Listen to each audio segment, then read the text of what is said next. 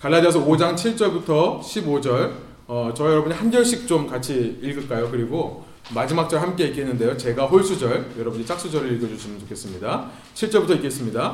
너희가 다름질을 잘 하더니 누가 너희를 막아 진리를 순종하지 못하게 하더냐? 그 권면은 너희를 부르신 이에게서 난 것이 아니니라. 적은 누룩이 온 덩이에 퍼지느니라. 나는 너희가 아무 다른 마음을 품지 아니할 줄을 주 안에서 확신하노라. 그러나 너희를 요동하게 하는 자는 누구든지 심판을 받으리라. 형제들아 내가 지금까지 할 일을 전한다면 어찌하여 지금까지 박해를 받으리요? 그리하였으면 십자가의 걸림돌이 제거되었으리니 너희를 어지럽게 하는 자들은 스스로 베어버리기를 원하노라. 형제들아 너희가 자유를 위하여 부르심을 입었으나 그러나 그 자유로 육체의 기회를 삼지 말고 오직 사랑으로 서로 종노릇 하라. 온 율법은 내 이웃 사랑하기를 내 자신같이 하라 하신 한 말씀에서 이루어졌나니 함께 읽겠습니다. 만일 서로 물고 먹으면 피차 멸망할까 조심하라. 아멘. 우리 함께 앉으셔서 기도하고 말씀 나누겠습니다. 하나님 이 시간에 저희에게 주님께서 또 말씀해 주시니 감사합니다. 벌써 1월이 가고 2월이 시작되었는데 하나님 올 한 해 우리가 어떤 신앙의 삶을 추구하며 어떤 삶을 살아야 될지를 이 말씀을 통해 발견하게 하여 주시고 발견할 뿐만 아니라 이 말씀의 진리대로 저희의 삶을 헌신하여 하루하루 살아가고자 하는 결단과 헌신 있는 예배 될 수 있도록 주께서 함께하여 주십시오. 말씀을 전하는 자나 듣는 자가 성령의 충만함을 입어 하나님의 음성을 발견할 수 있도록 인도하여 주시고 우리를 그럼에도 불구하고 사랑하시는 하나님의 은혜와 참된 자유함을 맛볼 수 있도록 인도하여 주십시오. 감사드리며 예수님 이름으로 기도합니다. 아멘. 어, 제가 이 말씀을 이렇게 읽으면서 한 가지 이야기가 생각났어요. 제가 어렸을 때 한 목사님으로부터 들은 구원에 관한 비유의 한 이야기가 있어서 그것이 생각나서 여러분에게 좀 소개하려고 합니다. 한 거지 소년의 이야기예요. 어린 거지 소년의 이야기입니다. 이 소년은요, 가난한 나라에서 태어나서 일찍이 부모를 잃고 형제 자매들을 잃고 혼자 고아로 거리를 떠돌면서 살았습니다. 늘 먹을 것이 없어서 거지처럼 남에게 구걸하며 살던 그가 어느 날 갑자기 한 중년의 신사를 만나게 돼요. 그 신사에게서 초호와 유람선을 탈 수 있는 티켓을 선물로 받습니다. 그렇게 초호와 유람선 안에 이제 들어가게 된 그 소녀는요. 그러나 그 안에서 좋은 옷을 입고 파티를 하면서 부페를 먹는 많은 사람들의 무리에 들어가지를 못했습니다. 왜냐하면 그에게는 그 파티에 참가할 돈도 없었고요. 그 맛있는 음식을 사 먹을 수 있는 돈도 없었기 때문에 그래요. 그래서 그는 유람선 기간 동안 내내 배 밑에서 숨어 지내면서 여전히 거지처럼 살았다고 합니다. 그러다가 그 기간이 끝나고 배에서 내릴 때가 되자 그는 거의 굶어 죽기 직전의 상태로 그 배를 내리는데요. 그에게 처음 나타났던 그 중년의 신사가 다시 나타나서 그에게 물어봅니다. 아니 너 왜 그런 모습이 되어 있냐? 너 왜 이렇게 굶었니? 그랬더니 그 아이가 대답하죠. 저는 배를 탔지만 먹을 것을 사 먹을 돈은 없었습니다. 저는 배를 탔지만 다른 사람은 다 웃으면서 여행할 때 저는 그럴 여유가 없었습니다. 그때 그 신사가 이렇게 얘기하죠. 너 그 티켓을 잘 봐봐라. 뭐라고 써 있느냐? 그때서야 그 아이는 그 티켓에 쓰여 있는 글을 읽어봅니다. 뭐라고 써 있냐면 이렇게 써 있어요. 이 티켓을 가진 사람은 유람선 안에 있는 모든 시설을 이용할 수 있는 권리가 있으며 모든 음식은 다 공짜다. 이런 얘기가 써 있는 거죠. 여러분 다 아시죠? 한 번씩 들어보셨죠? 여러분 이 이야기의 요점은 이겁니다. 우리 모두는 공짜로 크루즈 여행을 하는 그 한 거지 아이처럼 우리는 본질상 구원에 이를 수 없는 죄인이라는 거예요. 그러나 하나님의 일방적인 은혜로 우리는 구원을 받았다는 것을 말씀하는 겁니다. 그리고 그 구원의 삶은 즐거움과 기쁨이 있는 풍성한 삶이다라는 것을 말씀해요.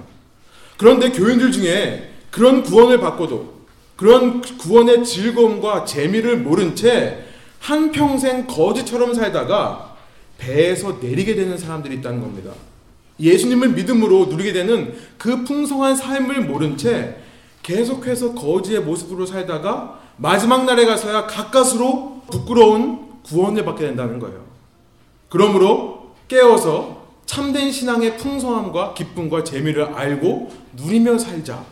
이런 내용인 겁니다. 이 이야기가 구원의 삶에 대해서 아주 중요한 것을 가르쳐 줘요.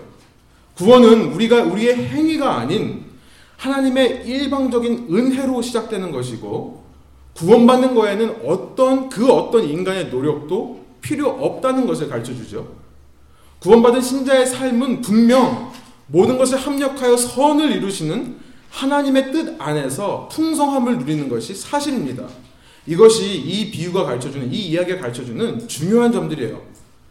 그러나 저는 이 이야기를 생각하게 되면서 이 비유의 이야기에서 놓치는 아주 중요한 신앙의 부분들이 있다고 생각이 들었어요.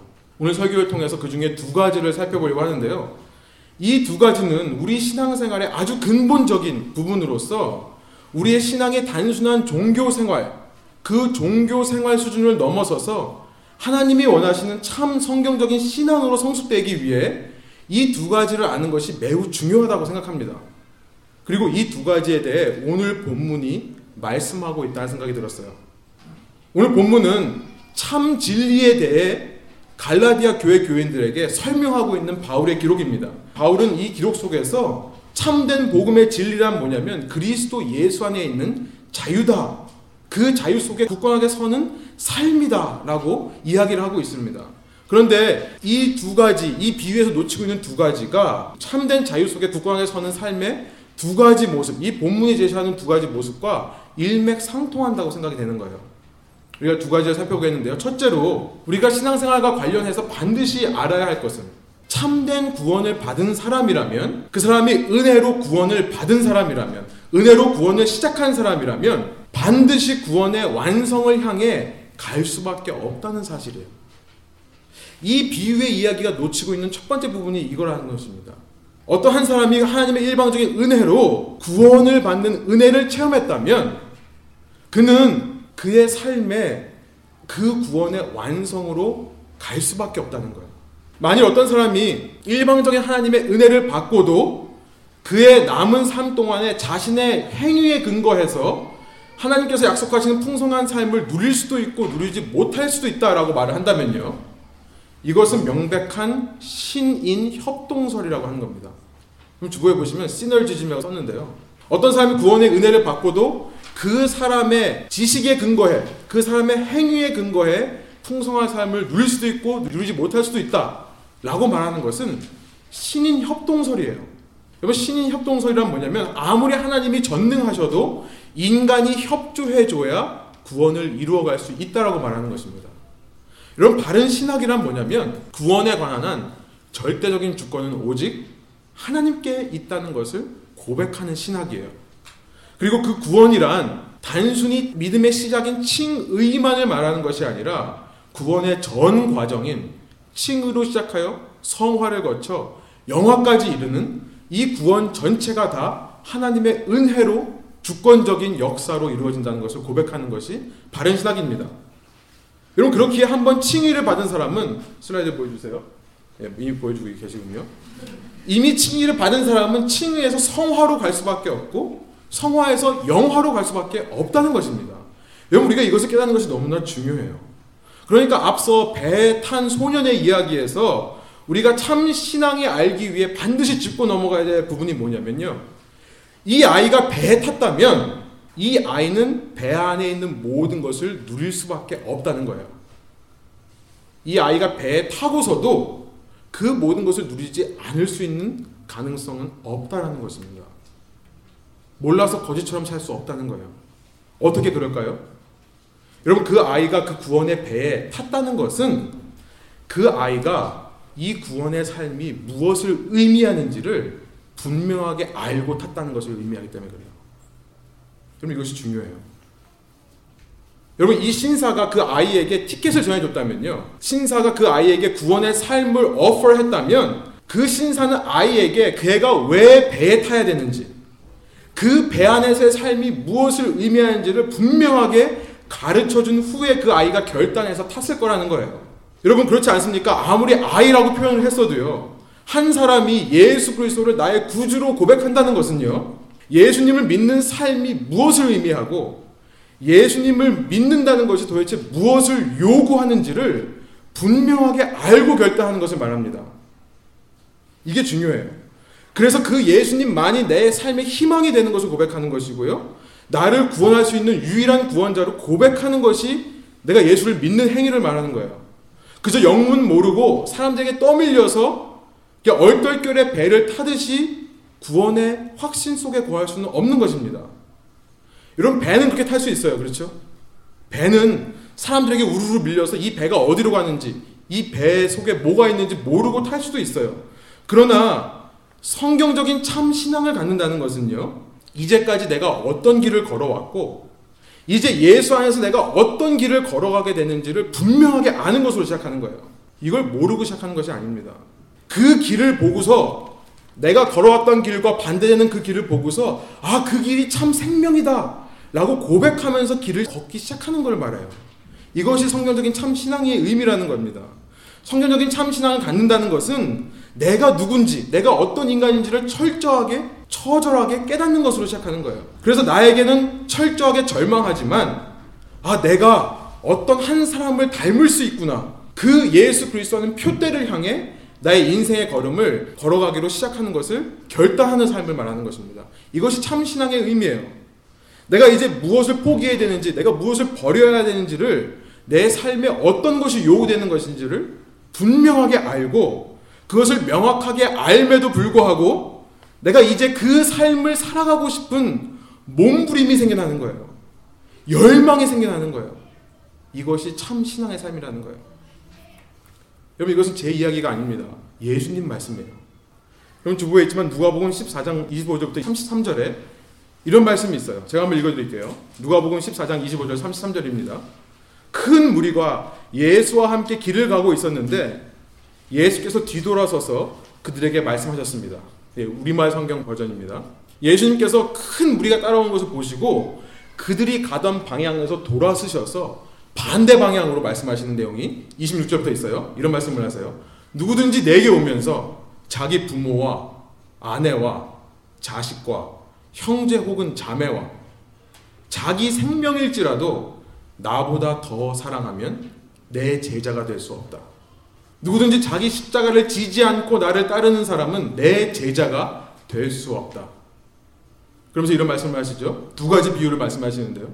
너희 중 어떤 사람이 탑을 세우려 한다 하자. 그러면 먼저 자리에 앉아 완공할 때까지 어느 정도 비용이 드는지 계산해 보지 않겠느냐? 만일 기초만 잘 닦아놓고 일을 마칠 수 없다면 보는 사람마다 비웃으며 말할 것이다. 이 사람이 짓기를 시작만 하고 끝내지는 못했구나. 또 이런 말씀을 하세요. 또 어떤 왕이 다른 나라 왕과 전쟁하러 나간다고 하자. 그가 먼저 자리에 앉아 1만 명의 군사로 2만 명의 군사를 이끌고 오는 왕을 대항할 수 있을지 생각해 보지 않겠느냐? 만일 승산이 없다면 그가 아직 멀리 있을 때 사신을 보내 화친을 청할 것이다. 33절에 이런 말씀을 하세요. 이와 같이 너희 가운데 누구든지 자기 소유를 다 포기하지 않으면 내 제자가 될 수 없다. 예수님은요, 예수님을 따르기 원하는 수많은 무리들에게 말씀하시면서 너희가 내 제자가 되기 위해 무엇을 버려야 되는지, 내 제자의 삶에 무엇이 요구되는지를 분명하게 알고 시작하라는 말씀을 하시는 겁니다. 여러분, 여기서 제자라는 표현은요, 일부 광신도에게만 붙이는 표현이 아니에요. 이 제자라는 표현은요, 지극히 평범한 그리스도인, 내가 예수를 구주로 고백하고 예수님을 따르기로 결정한 지극히 평범한 신앙인을 가리켜서 제자라고 하는 겁니다. 누구든지 예수님을 구주로 고백하는 사람은 제자가 되는 거예요. 무슨 크리스천에게 무슨 계급이 있는 게 아니죠. 일반 크리스천이 있고 거기서 좀 더 예수님께 미치면 제자가 되고 이런 게 아니죠. 계급이 있는 게 아닙니다. 전부 제자입니다. 여러분 이런 예수님의 말씀이 우리에게 극단적으로 들리고 이 말씀이 부담스럽게 들리고요. 너무나 레디컬하게 너무나 급진적으로 들린다면 우리는 그만큼 참 신앙이 무엇인지도 모르고 그저 기독교라는 종교에 그 종교가 제공하는 문화에 이끌려 사는 사람이라는 것을 증명하는 거예요. 그만큼 현대 기독교가요. 문화 중심적, 분위기 중심적, 편의 위주, 사람 편의 위주로 흘러왔다는 것을 증명하는 것입니다.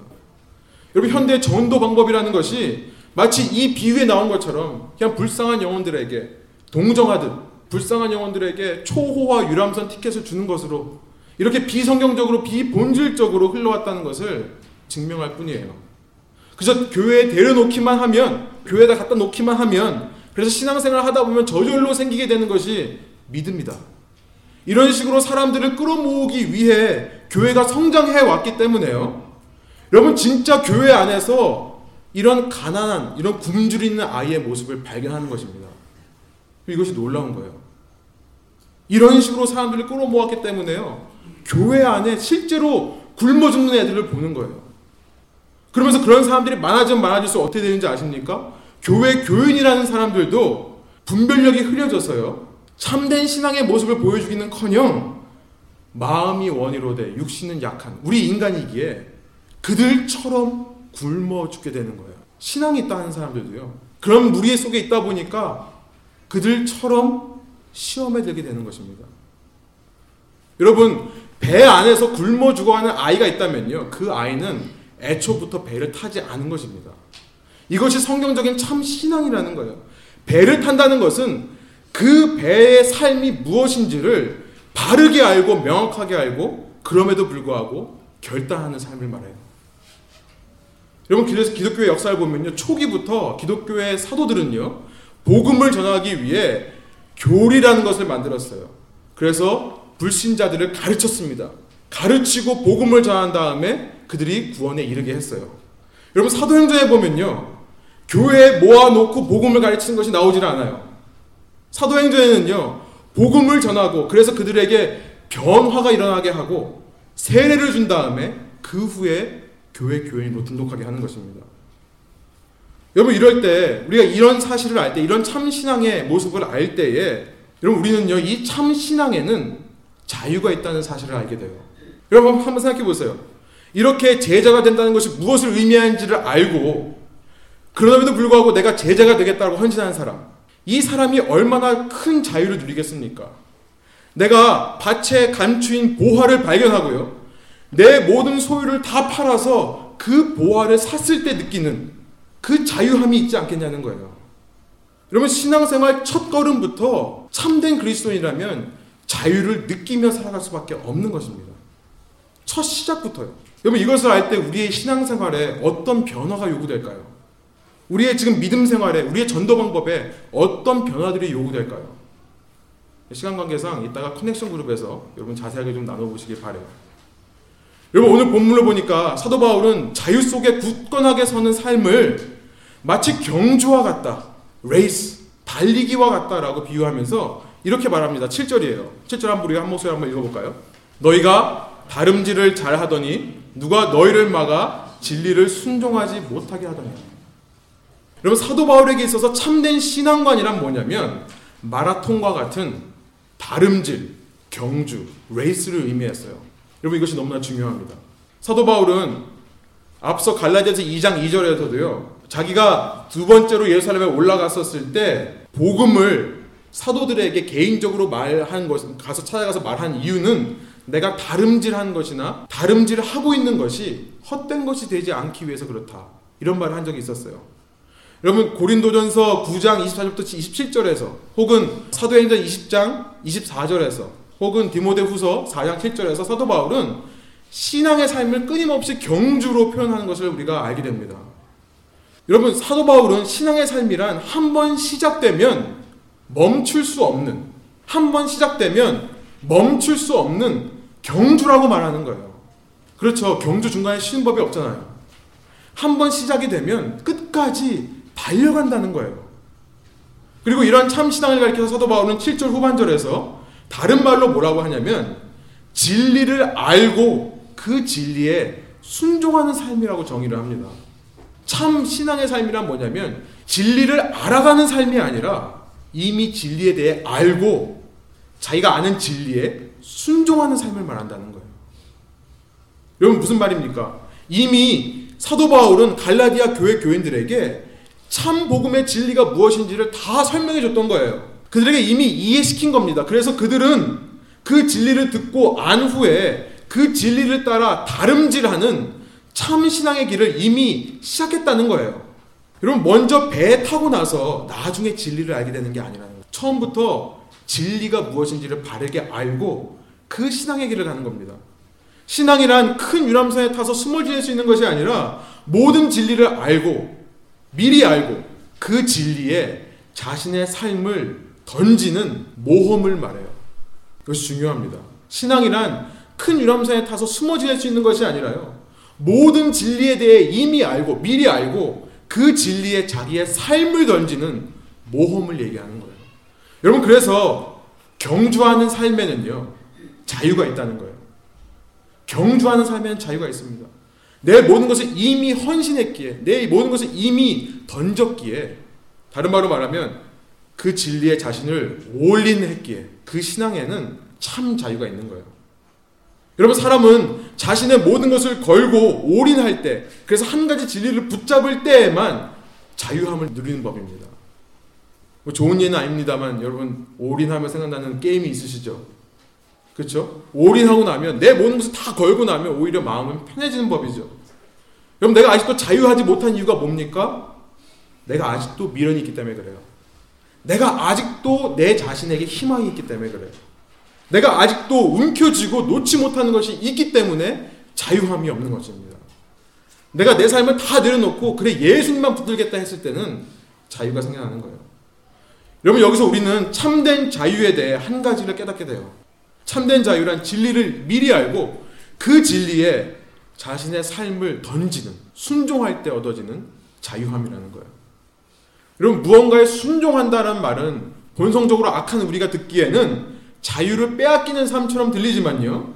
참된 진리를 알아보고 그 진리에 올인할 때 순종할 때 우리는 자유 속에 더 굳건하게 서가는 참 믿음의 삶을 살 수 있다는 것입니다. 이것이 첫 번째 우리가 살펴봐야 되는 내용이에요. 여러분 두 번째로 이 비유에서 놓치고 있는 점이 무엇인가? 저는 이렇게 생각해 봤습니다. 하나님을 믿는 신앙인으로서 누리는 풍성한 삶이란 결코 cruise lifestyle, 유람선 속에서 누리는, 유람선을 타고 다니면서 누리는 나 중심적인, 그 쾌락적인 그런 모습을 말하는 것이 아니라는 것을 우리가 짚고 넘어가야 된다는 거예요. cruise lifestyle이 아니다. 여러분, 제가 감히 이 비유의 이야기를 지어내신 분이 누군지는 모르겠지만, 그 이야기를 지어내신 분이 다 알지 못하는 이 이야기의 뒷배경에 대해 제가 좀 말씀드리겠습니다.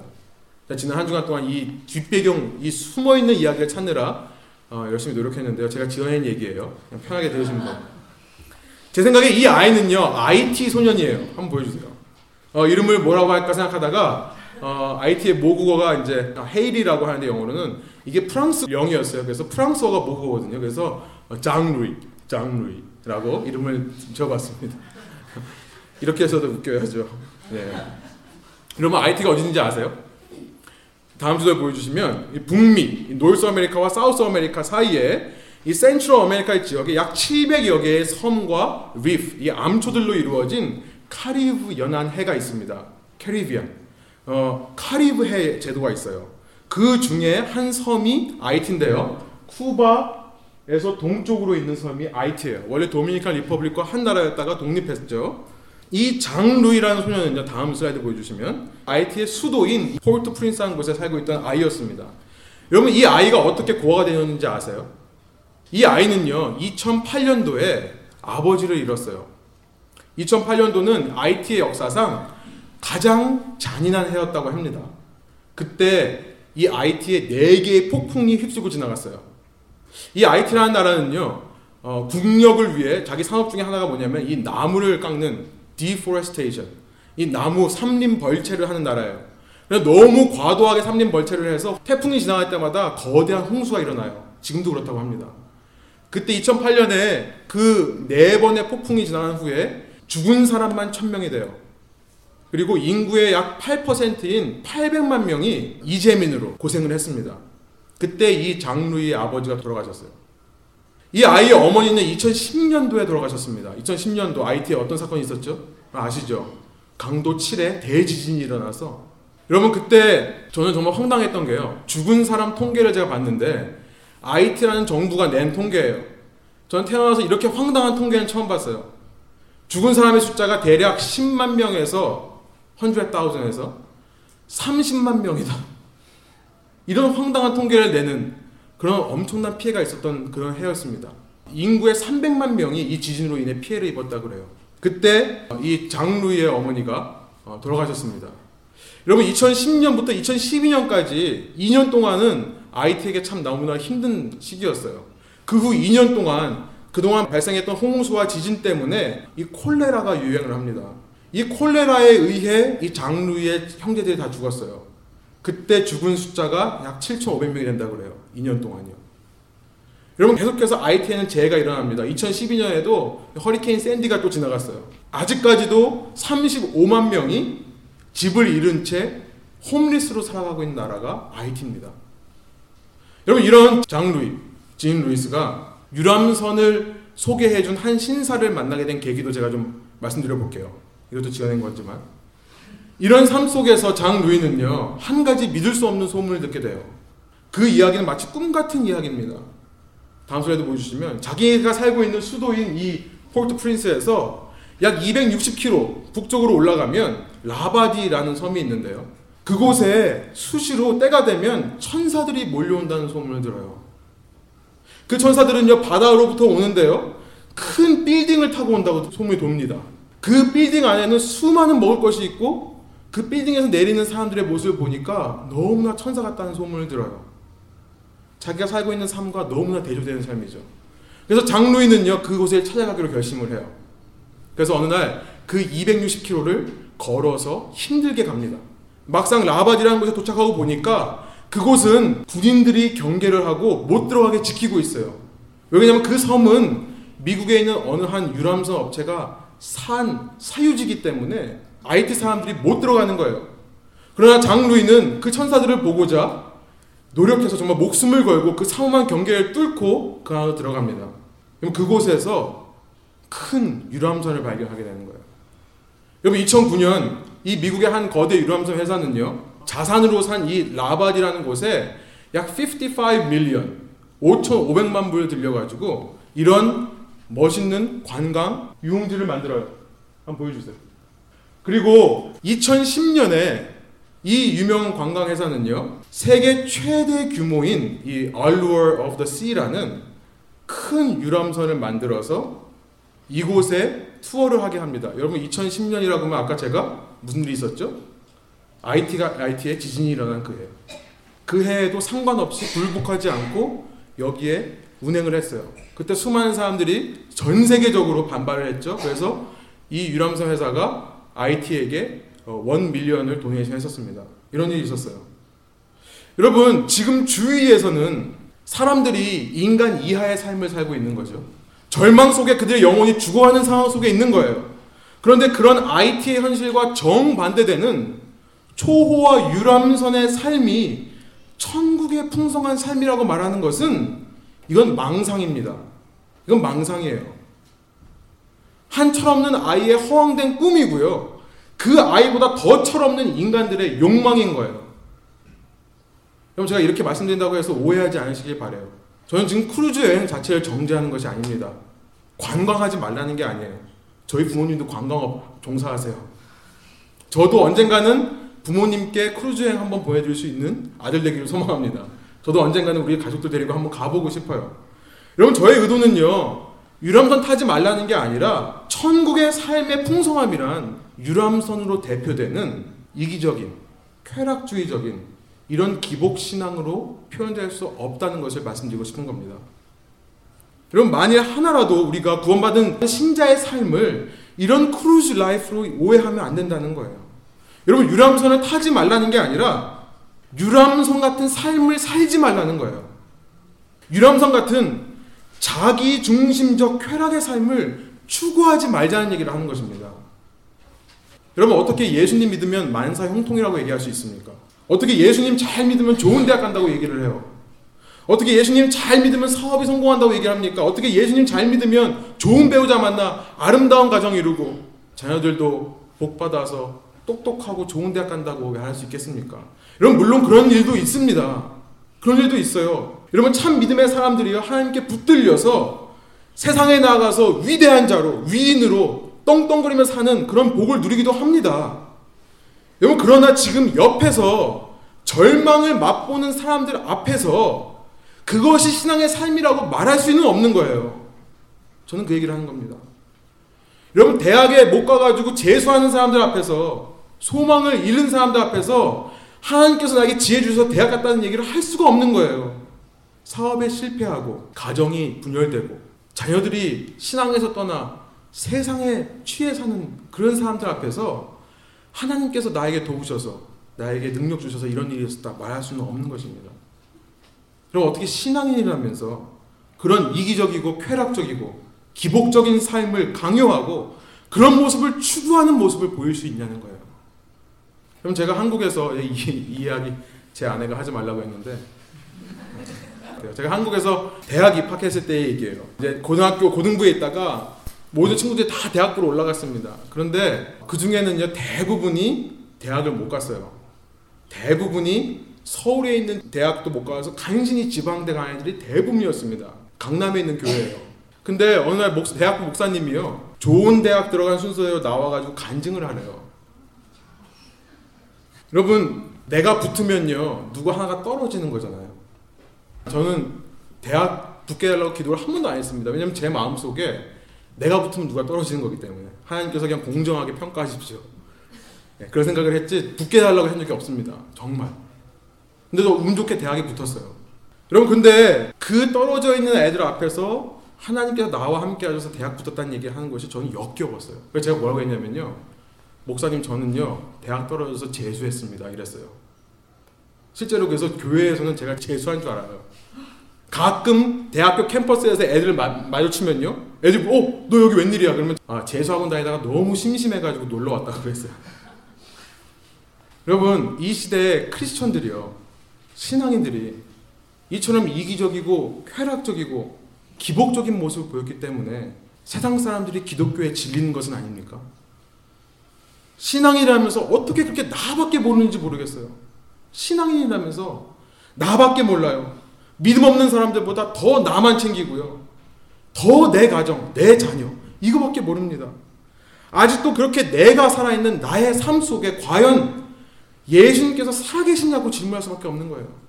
아직도 내가 그렇게 내가 살아있는 삶이라면 그 사람이 과연 거듭난 사람이 맞냐라고 물어볼 수밖에 없는 것입니다. 여러분 그런 사람이 이 땅에서 과연 삶의 자유함을 누릴까요? 아니요. 여러분 유람선으로 대표되는 이 세상의 나 중심적인 쾌락적인 삶에는 결코 자유함이 없습니다. 왜냐면요. 나는 끊임없이 나에게 더 좋은 것을 요구하기 때문에 그래요. 나는 끊임없이 나에게 더 신기하고 더 자극적이고 더 재밌는 것을 추구하라고 말하기 때문에 그렇습니다. 한번 보여주십시오. 올해 드디어 2014년 새로운 유람선이 나오는 거예요. Quantum of the Sea라는. 저도 이 조사하면서 처음 봤는데요. 이제는요, 이 배 위에 저렇게 전망대가 달려 있어요. 360도 돌아가면서 관장을 한, 다고 합니다. 빨리 꺼주십시오. 제가 이런 얘기하면 또 유람선 타고 싶다고 말씀하시는 분들이 있어서 제가 지난번에 가요 예를 들면서 뭐 삐딱하게 한 노래 한번 얘기했더니 또 그것도 굳이 또 찾아서 들어보신 분들 있으시더라고요. 예. 꼭 뭐 영화 드라마 얘기하면 꼭 가서 또 보시고 그러시더라고요. 그래서 예, 제가 이거 뭐 홍보하는 거 전혀 아닙니다. 세상의 삶이 이렇다는 거예요. 전혀 자유가 없다는 거예요. 여러분 사도 바울은 오늘 본문 13절부터 15절을 통해 참 신앙은 무엇인지 다시 한번 우리에게 가르쳐 주세요. 우리 한번 한 목소리로 13절부터 15절 한번 읽어 볼까요? 형제들아 너희가 자유를 위하여 부르심을 입었으나 그러나 그 자유로 육체의 기회를 삼지 말고 오직 사랑으로 서로 종노릇하라. 온 율법은 내 이웃 사랑하기를 내 자신같이 하라 하신 한 말씀에서 이루어졌나니 만일 서로 물고 먹으면 피차 멸망할까 조심하라. 우리는 자유 속으로 부르심을 받은 사람들입니다. 그러나 그 자유로 육체의 기회를 삼지 말라는 거예요. cruise lifestyle. 오직 나만을 위해 사는 이기적이고 쾌락적인 그런 삶의 기회로 삼지 말고 뭐라고 말씀하세요? 오직 사랑으로 서로 종노릇 하라는 거예요. 여러분 이것이 얼마나 놀라운 진리입니까? 자유로 부르시는 받았는데 종으로 살라는 거예요. 그냥 종이 아니라 그러나 사랑 안에서 서로 종로를 살라는 거예요. 우리가 우리가 받은 자유를 가지고 자유를 위해 쓰다 보면 방종으로 끝납니다.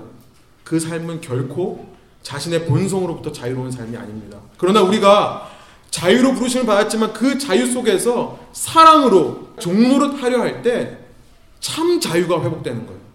14절 이렇게 말씀하시죠. 모든 율법의 핵심은 모든 말씀의 핵심은 한 가지인데 뭐냐면 내 이웃 사랑하기를 내 자신같이 하라. 황금률이죠.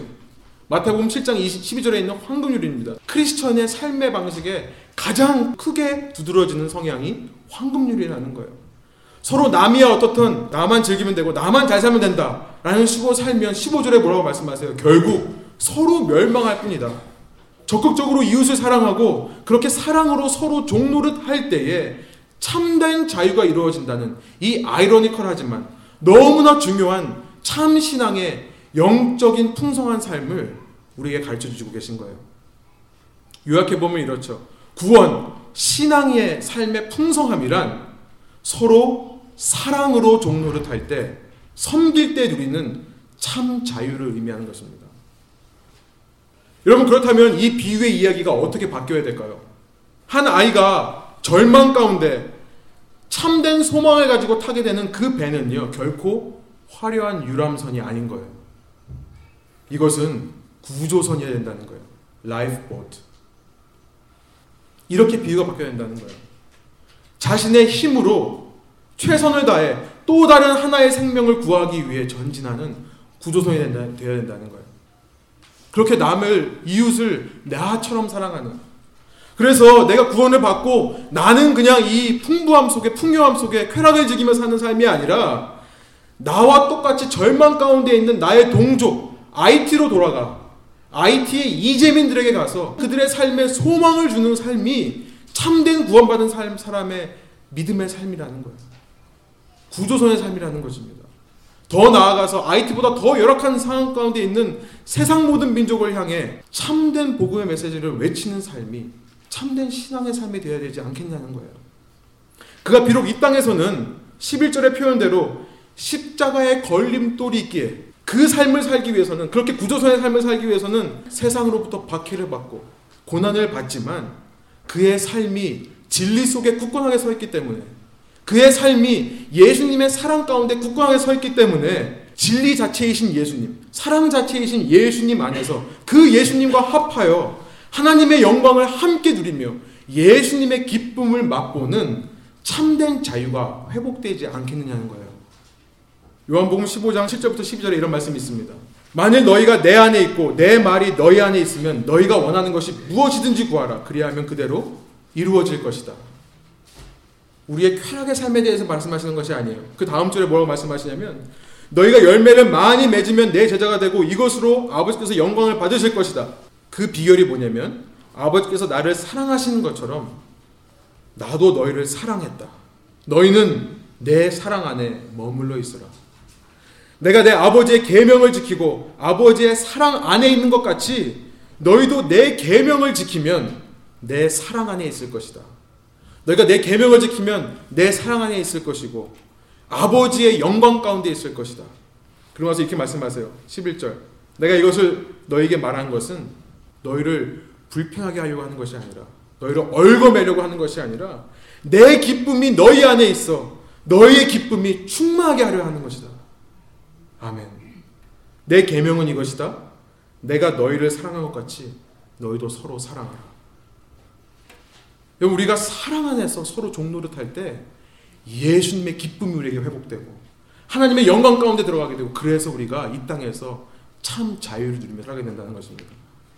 여러분 말씀을 좀 정리해 보겠습니다. 하나님은 분명 우리 신자들이 이 땅을 살면서 풍성한 삶을 살기를 원하시는 분이세요. 하나님의 뜻은 하나님의 자녀들이 이 땅에서 결코 망하고 좌절하고 패하고 실패하는 것을 원하시는 것이 아닙니다. 하나님이 일부러 우리를 골탕 먹이시려고 하시는 것이 아니에요. 마치 자식을 향한 부모의 마음처럼 여러분 그 어떤 부모가 자녀가 망하고 패배하고 아프고 절망하기를 바라겠습니까? 그런 부모의 마음처럼 하나님의 뜻은 우리가 이 땅 속에서 풍성한 삶을 누리는 것을 원하세요. 그러나 성경은 그런 하나님의 풍성한 삶을 가리켜서 주님 안에서의 자유로 표현한다는 것을 우리는 반드시 기억해야 됩니다. 그런 풍성한 삶은 결코 세속적인 세상적인 풍성함이 아니라 예수 그리스도 안에 있는 자유라는 거예요.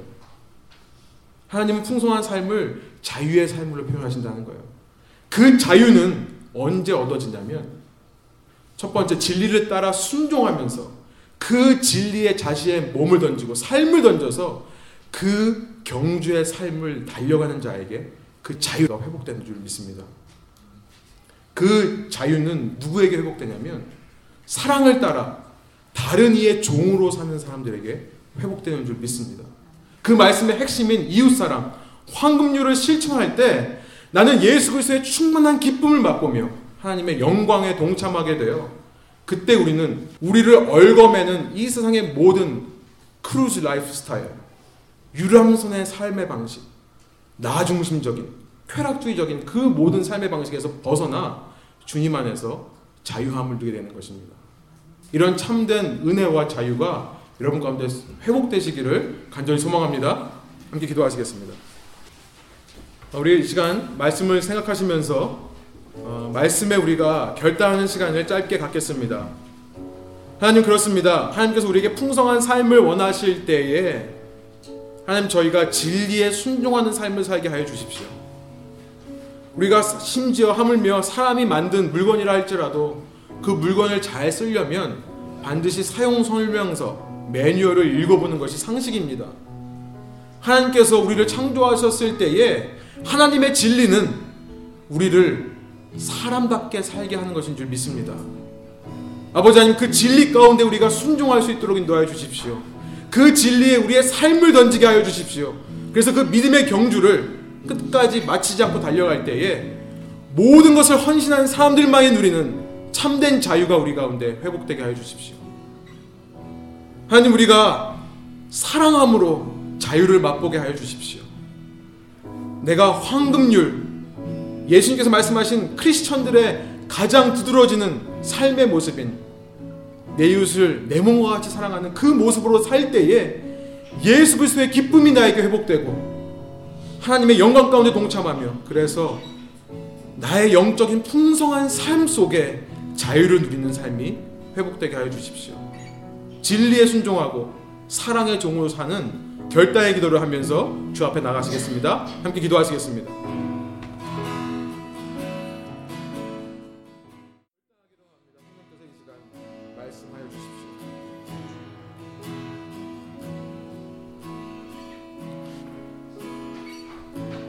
주님, 주님께서 말씀하시오니 저희가 아멘으로 화답하기를 소망합니다. 우리의 삶 가운데서 주님이 보여주신 그 진리의 길을, 주님이 보여주신 그 제자 되는 길을, 주님께서 보여주시는 그 주님을 따르는 길을 아멘으로 순종하며, 그러나 주님 놀랍게도 그 아멘 가운데서 자유를 발견하는 저희들 될수 있도록 인도하여 주십시오. 밭에 감추인 보화를 발견하고 자기의 모든 것을 팔아 그 밭을 산 사람이 누리는 참된 자유가 우리 가운데 회복되게 하여 주십시오, 주님. 그래서 더 이상 거지처럼 살지 않게 하여 주십시오. 주님 안에서 주님께서 부어주시는 영적 풍성함과 충만함 속에 거하게 하여 주십시오. 하나님 저희가 사랑으로서 서로 종노릇하기를 소망합니다. 육체에 주신 자유대로 그 자유를 크루즈하는 인생으로 사는 것이 아니라 그 자유를 가지고 우리가 자발적으로 서로에게 종노릇할 때 예수님의 기쁨이 위로부터 부어지게 하여 주십시오. 그래서 주님과 연합되고 주님 안에 있는 영광이 내 영광으로 체험되며 그 안에서 풍성한 삶이 누리는 자유를 맛보아 알게 하여 주십시오. 이런 복된 삶이 우리 레분교회 성도님 한 분 한 분 삶 가운데 회복되기를 소망하며 믿음으로 결단합니다. 성령께서 우리를 붙잡아 주시고 인도하여 주십시오. 감사드리며 이 모든 말씀 예수님 이름으로 기도합니다. 아멘. 우리 주기도문으로 예배를 마치겠습니다.